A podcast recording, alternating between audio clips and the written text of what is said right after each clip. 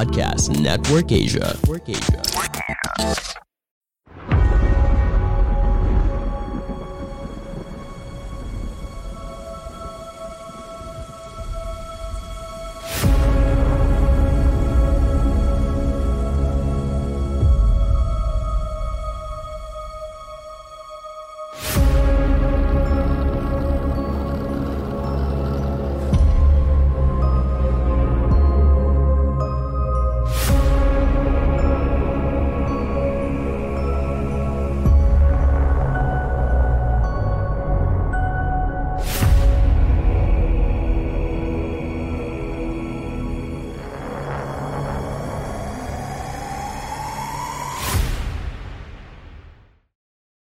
Halo semuanya.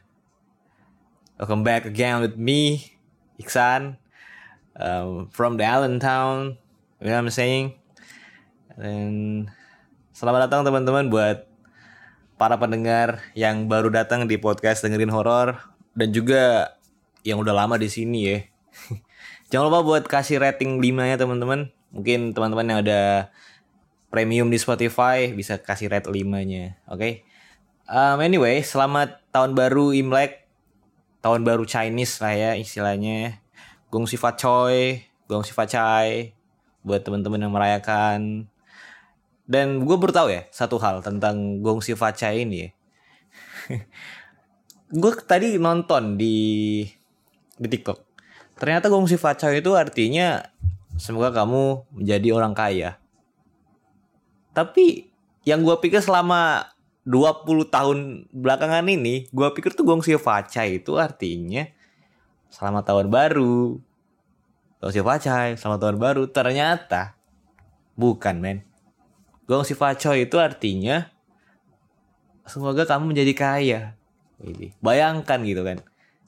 Bayangkan kamu lagi tahun baru terus ketemu sama teman-teman gitu.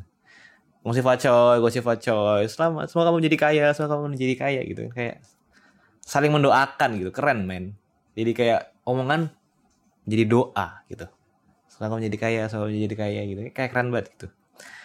Main blow gitu kan. Jadi ya rata-rata orang Chinese bisa punya ahli dalam mengembangkan bisnis mereka gitu kan. Karena dari culture-nya juga udah bagus gitu. Gong si Facoy, Gong si Facoy, oke? Okay? Nah kali ini um, gue bakal bacain cerita horor lagi dari akun Twitter @siskanovi. Dan ini baru pertama kalinya gue bawain cerita horor dari Mbak Siska ini ya kawan-kawan ya. Karena Mbak Siska ini sebenarnya udah lama di Twitter gitu, tapi gue baru kali ini bawain cerita horornya karena kemarin gue minta izin buat Mbak Mbak Siska saya minta saya mau izin buat baca cerita horornya Mbak ya. Kata dia, ya silakan Mas diperbolehkan kok. Oke. Okay. Jadi Uh, semoga teman-teman bisa menikmati karyanya. Kalian bisa cek beberapa tweet dari Mbak Siska di Twitter. Banyak tweet-tweet horor yang dia bikin. Sangat-sangat uh, readable. Menarik buat jadi bacaan kalian sebelum tidur. Atau mungkin uh, di saat kalian lagi gabut, weekend gitu kan. Dan gue sebagai media penghubung antara pembaca dan penulis semoga kalian apa ya kayak terhubung lah oleh penulis-penulis baru di luar sana melalui media Twitter ataupun dari podcast dan lain-lain dan terima kasih buat teman-teman yang sudah mendukung industri penulisan industri penulisan industri uh, literasi ini kawan-kawan oke okay? tanpa berbahasa basi lagi kawan-kawan kita bakal mulai treat pada malam ini yang berjudul pocong pendak pahing gue nggak tahu artinya apa jadi kita bakal bahas bareng di sini tentang pocong pendak pahing. Karena gue memang baru pertama kali baca jadi jadi ini adalah first impression gue tentang treat ini pocong pendak pahing ya oke okay, so nikmati dulu uh, alurnya dari awal. Pasang headset kalian matikan lampu tutup pintu tutup jendela. Silakan mendengarkan. Oke. Okay. sore itu Dayat memandangi langit yang mulai mendung dibarengi suara cangkul yang bersautan di damping di sampingnya. Dayat mencoba mengatur nafas agar tidak berdetak cepat.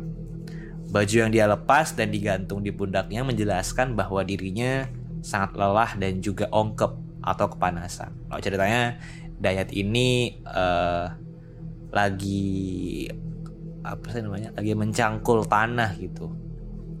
Kayak mau nguburin sesuatu nih ceritanya Dayat nih. Belum selesai kah teman? Ayo cepat digali. Nanti mayatnya segera datang.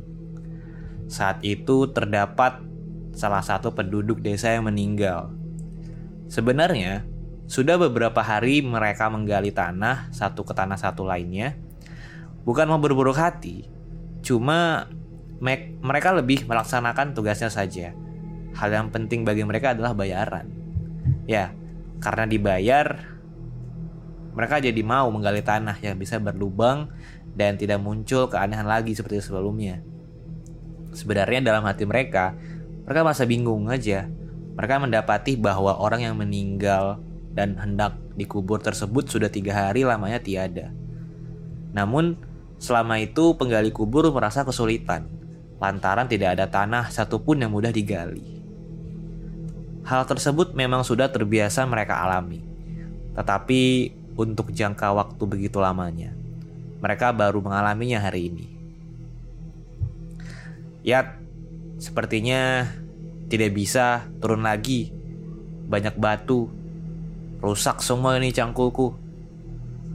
Dayat menghela nafas yang sangat panjang. Dirinya dan teman-temannya pusing karena sudah seharian ini menggali, namun tak menemukan galian yang bagus. Piuh, piuh. Ngeluh aja kamu ini kalau bekerja. Tidak mengeluh, pengen ngumpat terus. Teman-temannya mengikuti Dayat yang duduk di atas. Mereka lelah dan berbincang mengenai hal-hal aneh yang sedang terjadi. Tiba-tiba terdengar suara sepeda motor yang menghampiri mereka. Loh, kenapa Yuniko tidur-tiduran? Belum selesaikah makamnya? Bagaimana ini? Sudah jam setengah lima. Dayat memandangi. Kalau ada siluman di sini, aku menyuruh setan saja yang menggali.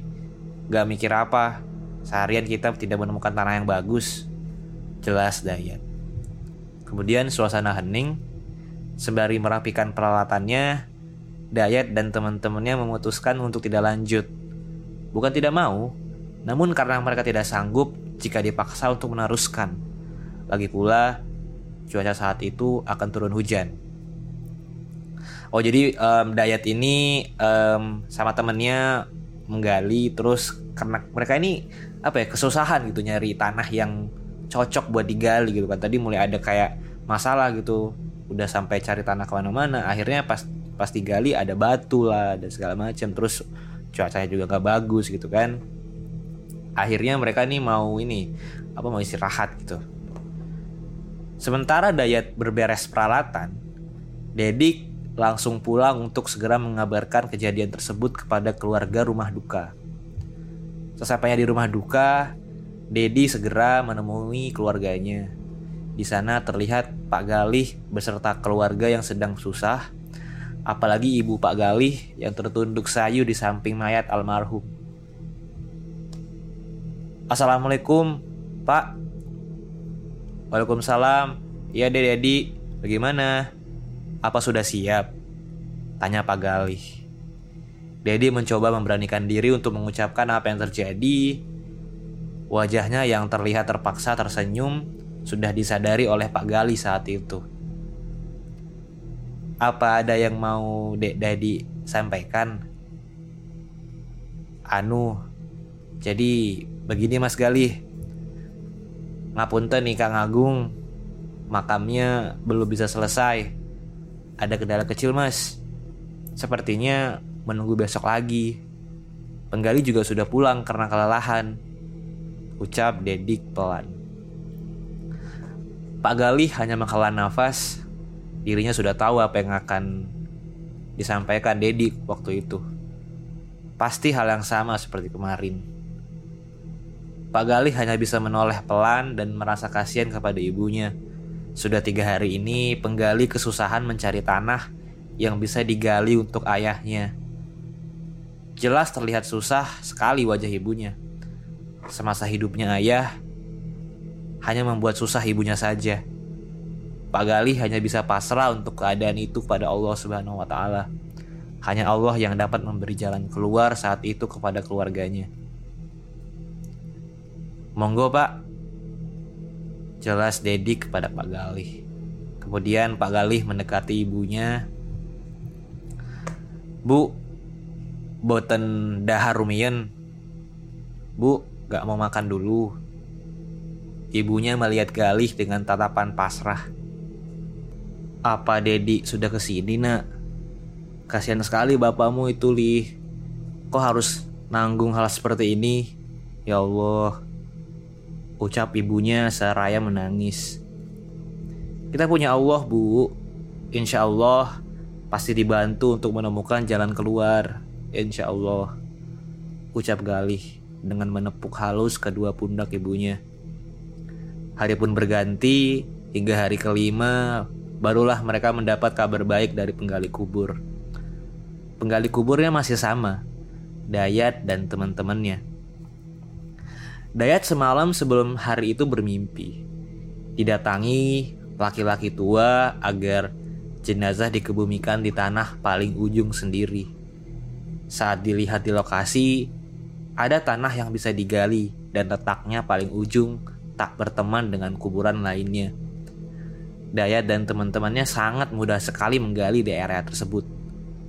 Meskipun wilayah itu lumayan singup atau pengap. Akhirnya, selesai menggali temannya yang bernama Wanto, bertanya kepada Dayat. Yat, ya aku ini gak mau berpikir jelek. Meninggalnya Pak Kamto sama ditemukannya makamnya tiap pahing, coba dihitung Benar kan? Kemudian Dayat menoleh ke arah Wanto dan melebarkan jarinya sambil menghitung. Pahing, Pon, Wage, Legi, Pahing, Iose. Bener sih, sahut Dayat. Sudah toh, gak perlu dipikir. Ayo cepat bereskan dulu. Jenazah sebentar lagi datang. Wanto mendengus, mereka merapikan peralatan ke tempat yang agak jauh karena nantinya banyak orang. Ternyata benar, jenazah datang dan warga bertingkah agak mencurigakan. Ternyata telah terjadi sesuatu yang tidak diketahui Dayat dan temannya di rumah duka. Proses pemakaman berlangsung. Dayat mulai risih dengan kedatangan lalat yang banyak sekali. Lalat hijau serta bau tak sedap yang sangat menyengat saat itu.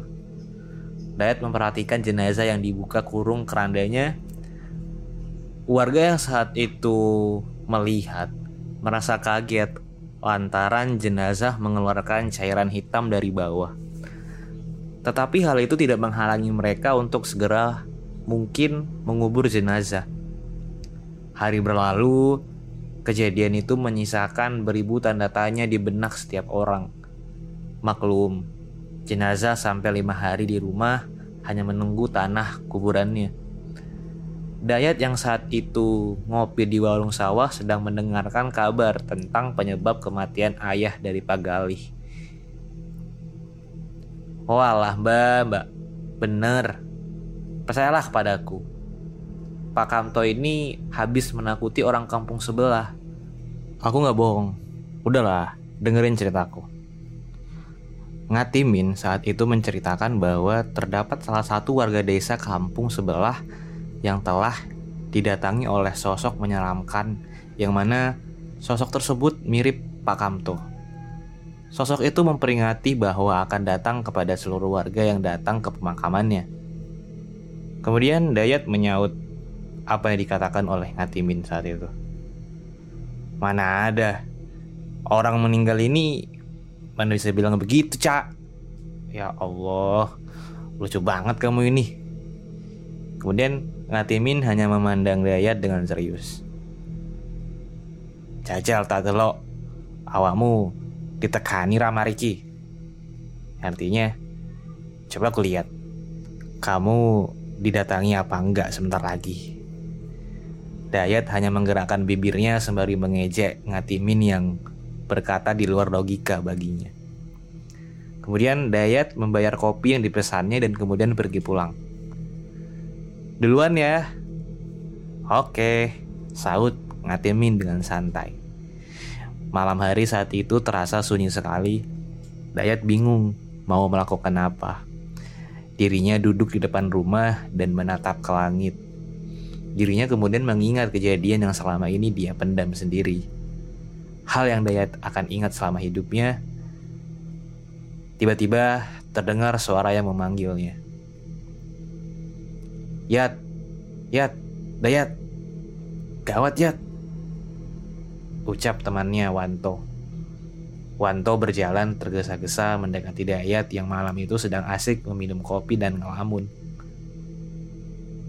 Aku takut Yat, beberapa hari ini aku gak bisa tidur. Ada yang mengawasi aku. Dayat hanya tersenyum sembari menghisap batang rokok yang berada di tangannya. Orang usah khawatir toh, daripada berat di bawah mati, ucap Dayat dengan pelan. Tapi ya, pasti kita akan celaka, yakin aku. Soalnya ini bukan perkara yang sembarangan. Dayat hanya tetap tersenyum dan menghisap sisa batang rokok di tangannya. Kemudian Dayat berkata lagi dengan pelan. Aku tunggu kedatangannya. Wanto saat itu merinding dengan perkataan Dayat yang sungguh tidak habis berpikir dengan ulah Dayat yang Wanto ketahui. Wanto menyesal karena memilih diam dan membiarkannya. Awalnya Wanto membiarkan karena dia juga memiliki perasaan kesal yang akan dia bawa sampai kapan pun. Tetapi hal itu menjadi sebuah kesalahan terbesar saat itu. Kini dia menyesal dan sangat takut sekali karena sudah tiga hari ini dirinya diganggu oleh sosok yang tak terlihat batang hidungnya. Hanya suara aneh yang selalu muncul dan terdengar oleh telinga Wanto. Kemudian Wanto beranjak pulang dan memilih untuk berdiam diri saja di rumah. Dirinya sudah takut, bukan main, karena hal aneh yang selalu dialaminya. Dalam pikirannya hanya terbayang saat dirinya dan Dayat memakamkan jenazah Pak Kamto. Ternyata mereka saat itu melakukan hal yang cukup gila. Pasalnya kelakuan mereka sangat berani dan bisa tidak dicurigai oleh warga yang ikut ke pemakaman. Dayat dan Wanto saat itu diam-diam telah membuat kesepakatan bahwa mereka tidak akan membuka tali pocong Pak Kamto saat itu. Wanto merebahkan dirinya di atas kasur.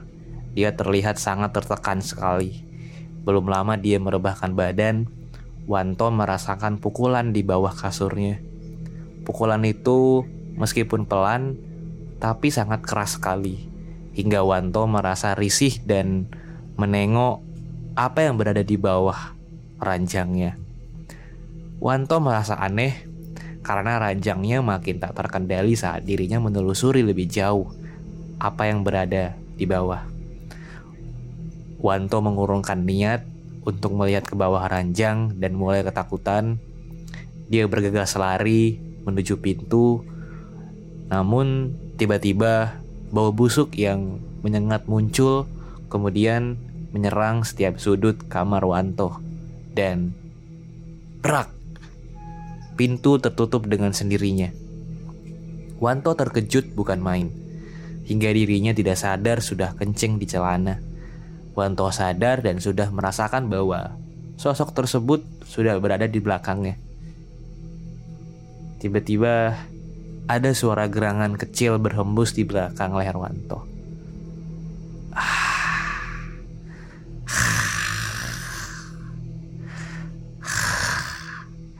Dirinya memilih untuk membuka pintu, memanggil istrinya yang menonton TV di ruang depan. Wanto dengan kencangnya menggedor pintu agar terdengar, namun semua itu mustahil. Kemudian dia merasakan terdapat tali dengan pelan melilit lehernya dan tali itu seperti tali kafan. Lilitan itu membuat Wanto susah sekali bernafas dan menoleh ke arah belakang. Namun betapa terkejutnya Wanto ketika melihat sosok pocong dengan rupa yang tidak karuan. Tiba-tiba terdengar suara lirih yang hampir tak terdengar dari sosok tersebut. Hmm, tolong, tolong. Suara tangisan pocong yang khas. Wanto menyadari siapa sosok yang berada di depannya. Bukan lain adalah arwah Kamto. Dirinya minta pertanggungjawaban untuk Wanto membuka tali pocongnya. Wanto mengerang kesakitan karena lilitan tali itu semakin kencang dan kencang. Hingga tamparan keras dan siraman air membangunkannya dari mimpi buruk yang dia alami barusan. Hal itu membuat Wanto bangun dan ketakutan. Ya Allah, celoko, celoko. Ucap Wanto panik. Celoko artinya celaka. Celaka ini celaka, ucap Wanto. Istrinya cuma menghela nafas panjang, kemudian menepuk pundaknya agar pelan-pelan sadar. Mas, sampean Niki kok mimpi buruk ya beberapa hari ini. Ada apa? Kalau ada pikiran yang berat, aku loh mau ngurunguk no. Dengerin, aku mau dengerin. Ucap istrinya pelan. Wanto mengelus dadanya. Dia kemudian menangis sejadi-jadinya. Wanto menyesal dengan apa yang telah terjadi. Aku kalau tahu seperti ini, aku gak mau. Udah cukup. Gak tenang hidupku. Istrinya hanya kebingungan dengan perkataan Wanto yang semakin hari semakin tidak jelas. Istrinya sudah khawatir karena Wanto diam-diam berbicara sendiri di depan cermin atau saat dia sendiri. Hari itu pun berlalu, cerita mengarah kepada Dayat. Dayat selain tukang gali kubur, dia juga berprofesi sebagai pencari belut di sawah. Tiap malam dirinya selalu mencari belut di sawah dekat kuburan. Malam itu bertepatan dengan malam Rabu Pahing. Ternyata Dayat merasakan keanehan. Di malam itu dirinya merasa aneh saja karena pada hari pahing sebelumnya dirinya mengalami kejadian yang aneh. Saat tidur, Dayat merasa dipeluk oleh seseorang dari belakang. Namun, saat ditoleh, tidak ada siapa pun kecuali guling yang menemaninya. Hal itu dianggap angin berlalu oleh Dayat. Namun, dalam sekejap dia tertidur lagi dan badannya tiba-tiba tidak bisa bergerak seperti tertimpa sesuatu ingin bangun namun tidak bisa. Dayat yakin bahwa dirinya sedang mengalami kejadian yang disebut tindihan atau ketindihan. Katanya kalau tindihan ini itu ada makhluk halus yang sedang duduk di atas tubuh saat kita tidur. Untung kejadiannya itu hanya beberapa menit. Ternyata kejadian itu membuat Dayat mulai sedikit takut. Dia tidak pernah merasa khawatir seperti ini untuk hal apa pun. Dayat bergegas untuk mencari belut. Dirinya berjalan kaki menuju sawah tersebut. Sesampainya di sawah, seperti biasa, Dayat menyetrum belut yang muncul pada genangan air.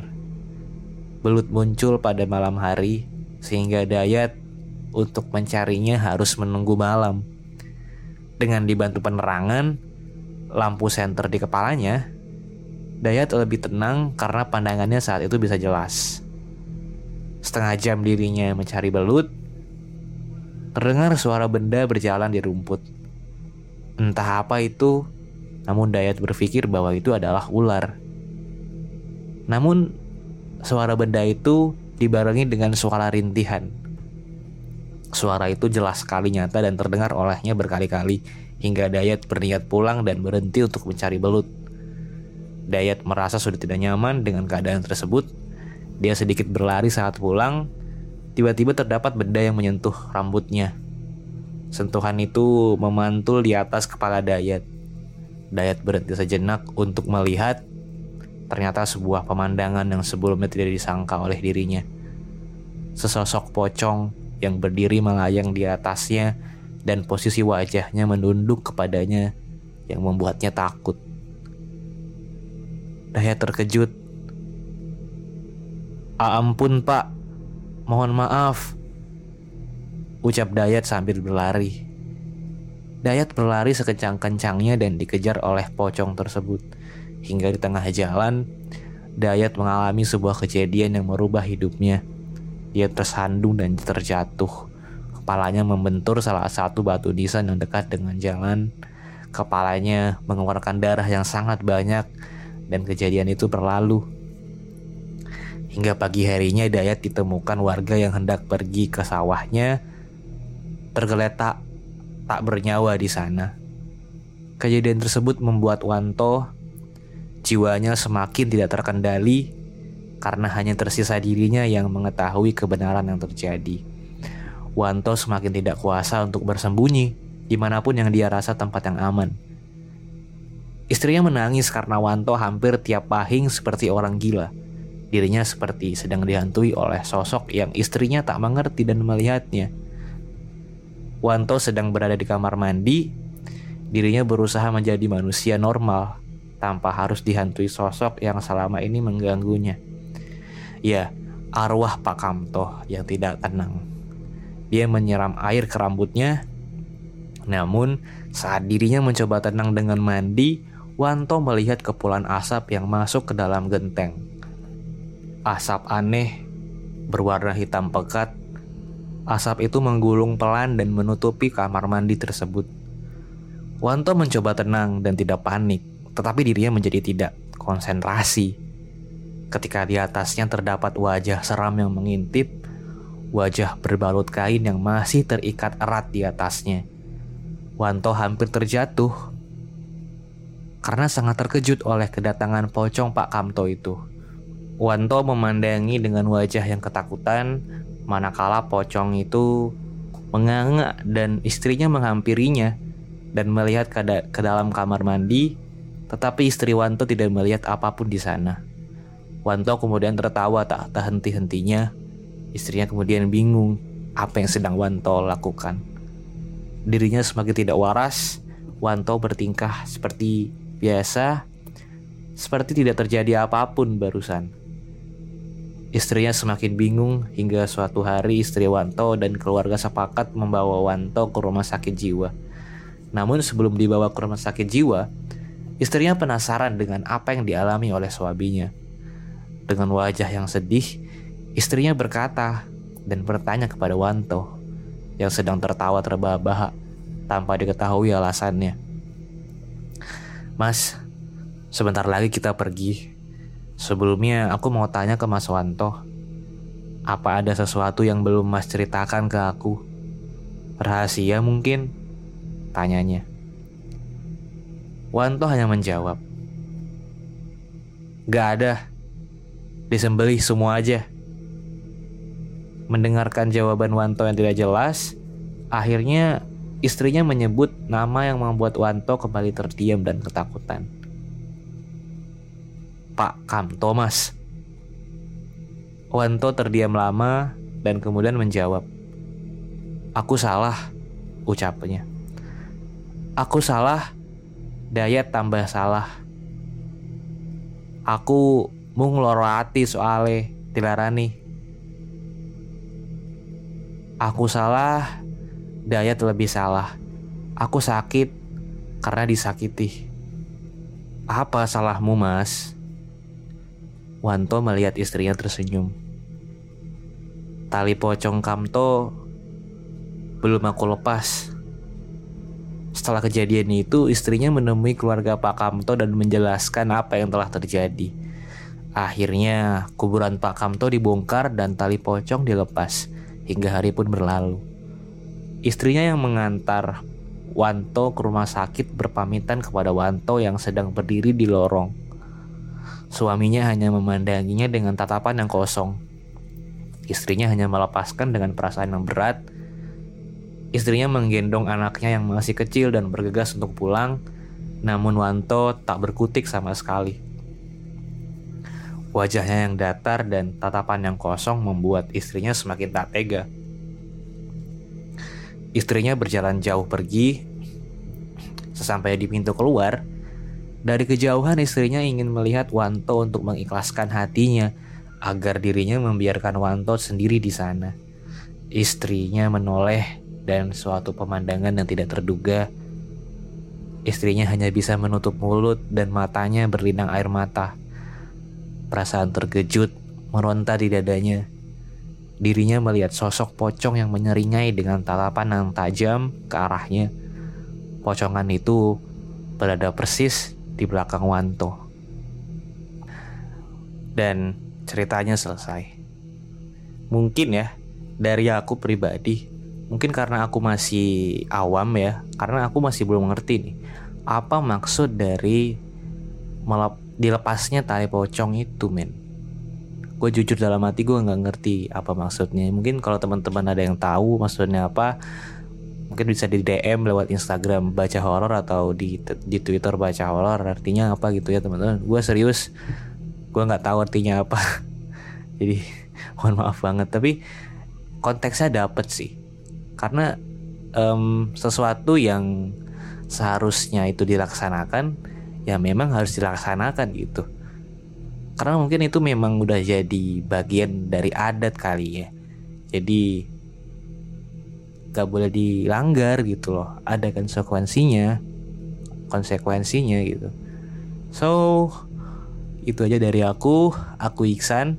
Sampai jumpa lagi di episode berikutnya di hari Kamis jam 6 atau jam 7 malam ya. Terima kasih sudah mendengarkan sampai habis. Dah.